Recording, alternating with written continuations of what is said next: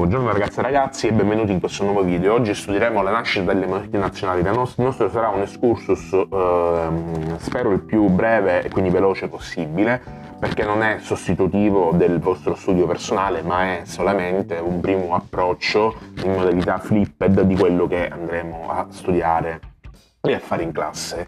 Allora, cosa studieremo? Abbiamo detto la nascita delle monarchie nazionali, abbiamo parlato di monarchia, stiamo studiando il Medioevo e quindi perché usiamo oh, accanto al termine monarchia quello di nazionale? Perché eh, abbiamo visto essere il periodo feudale come caratterizzato da eh, una mh, mm, molteplicità di poteri, poteri che si contendono null'altro il, eh, il proprio posto eh, all'interno di questa molteplicità di poteri, eh, la molteplicità di poteri della società vassallatica, una società comunque gerarchica, ritroviamo il grande scontro tra il papato e l'impero, che si colloca all'interno dei vari scontri eh, medievali per il potere. Eh, paradossalmente però non sarà il potere eh, dell'imperatore, la pretesa universale degli imperatori a quella ad, ad, ad averla meglio, ma saranno eh, sarà l'organizzazione che alcune delle monarchie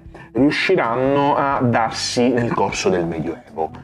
Un percorso eh, graduale, lento, a tappe, non lineare, difficoltoso, che inizia eh, in questo periodo inizia nel XII secolo, possiamo dire, e continuerà all'interno di tutta la storia moderna, fino, fino a quando poi studieremo finalmente eh, quelli che sono da considerarsi effettivamente delle vere e proprie monarchie nazionali.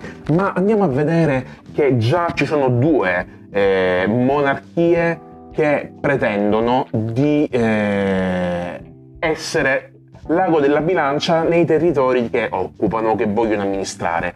Sono la monarchia francese e quella inglese. Sì, è un grande smacco nei confronti della volontà dell'imperatore, dell'imperatore come ad esempio Federico II di Svevia, un imperatore accentratore per tantissimi tratti, moderno, che aveva tutte le carte in regola per instaurare non solo una monarchia, ma anche un impero moderno, ma l'impero per sua propria vocazione non è nazionale ma sovranazionale. L'imperatore è tale perché è un re dei re, un re superiore agli altri re. E l'impero è tale perché domina su più regni. Ecco, a questa pretesa dell'imperatore questa pretesa dell'imperatore si scontra con l'emergere delle monarchie nazionali. La Francia già con Ugo Capeto, che governa tra il 987 e il 996 d.C., eh, inizia ad essere una monarchia ereditaria. Ugo, Ugo Capeto ottiene per sé, per i suoi discendenti, l'ereditarietà del trono. Quindi sottrae all'arbitrarietà e alle contese feudali per la successione al trono un'arbitrarietà che lacera ad esempio la Germania e che eh, rende difficoltoso lo stesso titolo imperiale da raggiungere. Ecco, Capeto controlla però un territorio che non è naturalmente paragonabile all'attuale Francia, un territorio che grosso modo si estende poco oltre Parigi fondamentalmente. Paradossalmente Ugo Capeto, eh, che affonda un, possiamo dire forse la prima monarchia ereditaria nel Medioevo, eh, paradossalmente però è più debole rispetto ai propri feudatari. Rispetto ai propri feudatari Ugo Capeto è meno potente ma a poco a poco vedremo che riuscirà a, ad essere, a, a, voltare pagina e a diventare più potente dei propri feudatari, ma non prima di andare a contesa con Enrico II Plantageneto, re d'Inghilterra. Enrico II Plantageneto si trova in una situazione particolare, è re d'Inghilterra, ma eredita tre, due terzi della Francia. Come fa ad ereditare due terzi della Francia il re inglese? Se vi ricordate, nel 1065 Guglielmo il Conquistatore, Guglielmo Duca di Normandia, conquista l'Inghilterra con la battaglia di Hastings, rivendica il trono di eh, Edoardo il Confessore e diventa re d'Inghilterra. Ecco,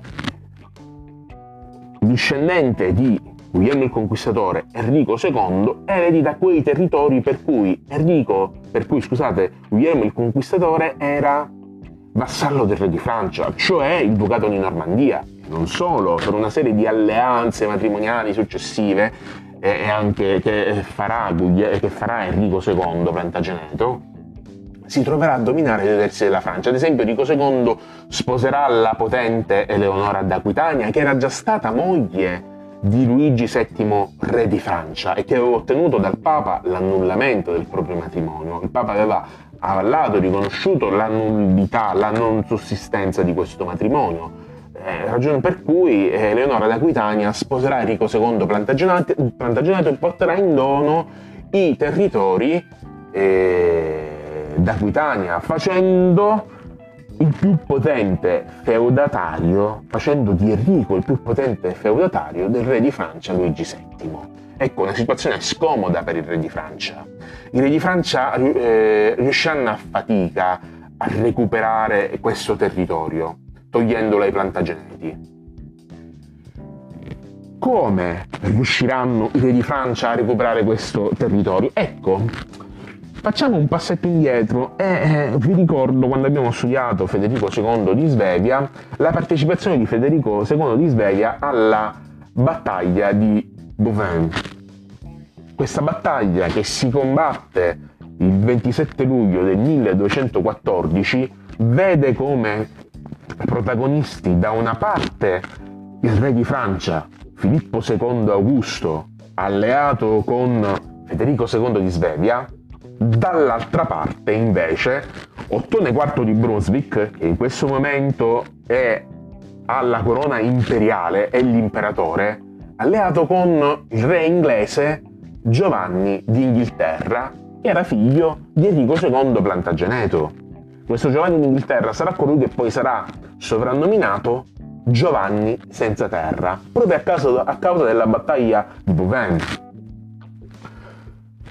Da una parte quindi sono, c'è lo schieramento del re di Francia con, il futuro imperatore Federico II di Svevia, in questo momento è solamente re di Sicilia. Dall'altro lato invece abbiamo il re inglese con l'imperatore del Sacro Romano Impero Germanico, Ottone IV.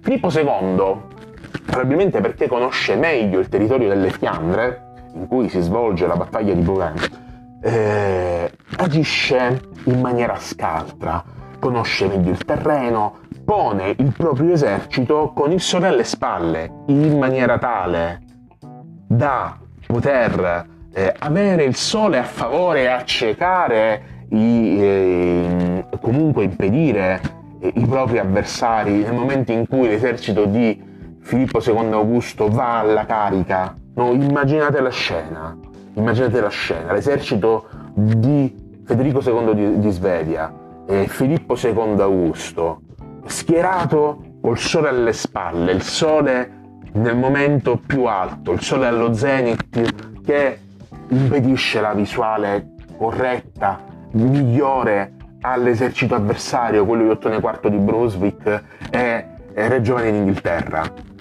Eh, l'esercito francese e quello di Federico II hanno la meglio, riescono a vincere. La battaglia di Bovino rispetto alle altre battaglie medievali sarà una carneficina, si spargerà un sacco di sangue perché rispetto alle altre battaglie? Solitamente com'erano le battaglie del Medioevo? La guerra nel Medioevo com'era? È una guerra che aveva alcuni protagonisti, alcuni nobili, cavalieri che si scontravano a mo' della giostra medievale che potete osservare ad esempio in tanti film. Ecco, questa, eh, il fatto che la battaglia di Boven sia una battaglia con un ampio spargimento di sangue ne fa una battaglia per questo aspetto, possiamo dire, moderna. Ed è così che Filippo II Augusto rivendica per sé il titolo non più di re dei francesi, ma il titolo di re di Francia. Qual è la differenza? Dirsi re dei francesi significa proclamarsi re dei feudatari, solo delle persone, feudatari che possono dare e togliere propria, il proprio giuramento di fedeltà. Dirsi re di Francia significa dirsi contemporaneamente re dei propri sudditi, ma re anche dei territori reclamati dei vassalli. Il re sta dicendo, Filippo II Augusto sta dicendo ai propri vassalli, io sono re anche di quei feudi che voi governate. State attenti quindi.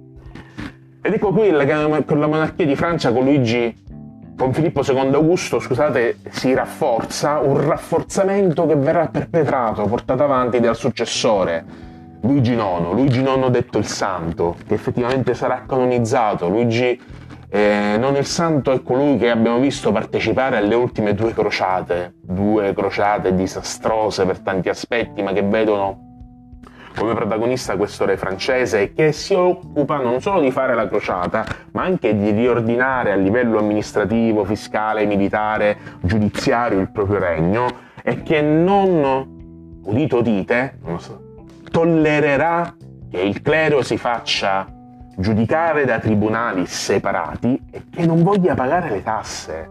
Ma come? Un re che sarà poi nominato santo impedisce al clero di esercitare quei privilegi che gli erano stati fino ad oggi concessi. Sì, un re per essere tale deve eh, eliminare i privilegi, eventualmente deve essere lui a concederli. Non li vuole concedere, non vuole dare a nessuno, neanche agli ecclesiastici, la possibilità di creare potentati, poteri locali che vadano a contrastare la corona.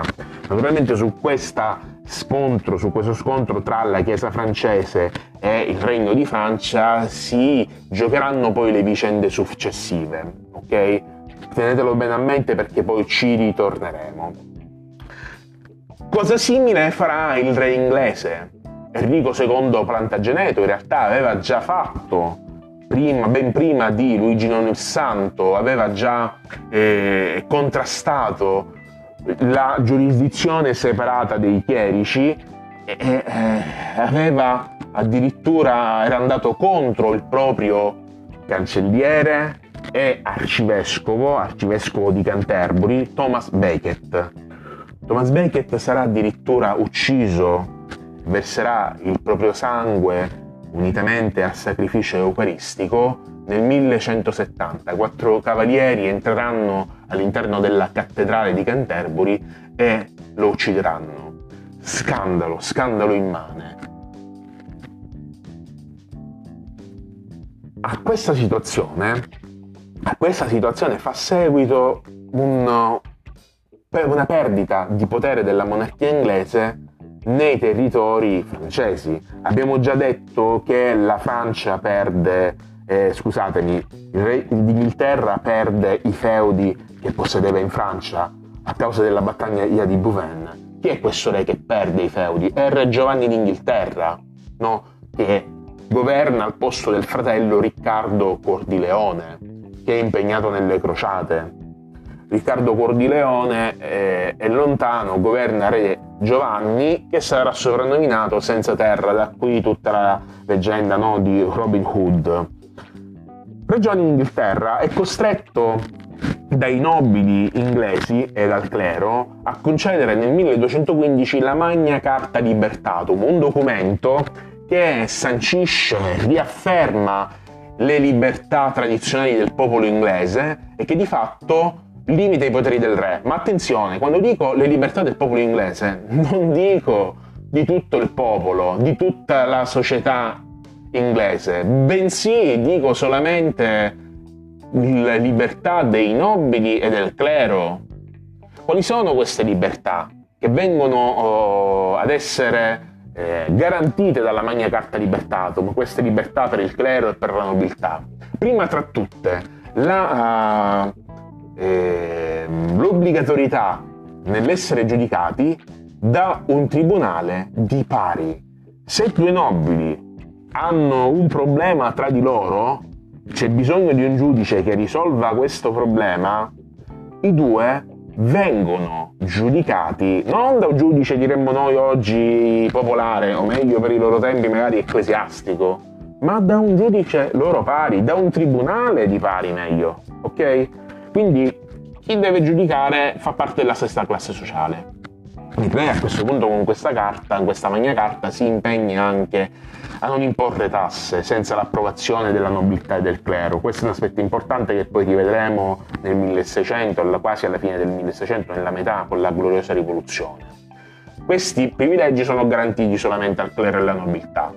E con questa Magna Carta Libertatum nasce un vero e proprio primo Parlamento, cioè un organo di rappresentanza in cui seggono unitamente nobili ed ecclesiastici per controllare l'operato del re. Si va dalle tasse, all'approvazione delle tasse e quindi all'approvazione di nuove leggi. Ora, naturalmente dobbiamo un attimino ridimensionare, non dobbiamo immaginare che dall'oggi al domani la Magna Carta Libertatum questa, uh, questi privilegi, questo Parlamento in modo particolare funzionino come noi eh, ci aspettiamo oggi. No, ci vorrà tempo, però sono stati seminati dei frutti, dei, dei, delle piante che germoglieranno e daranno dei frutti succulenti che faranno poi nei secoli a venire della monarchia inglese la più avanzata, la più potente, la più prolifera.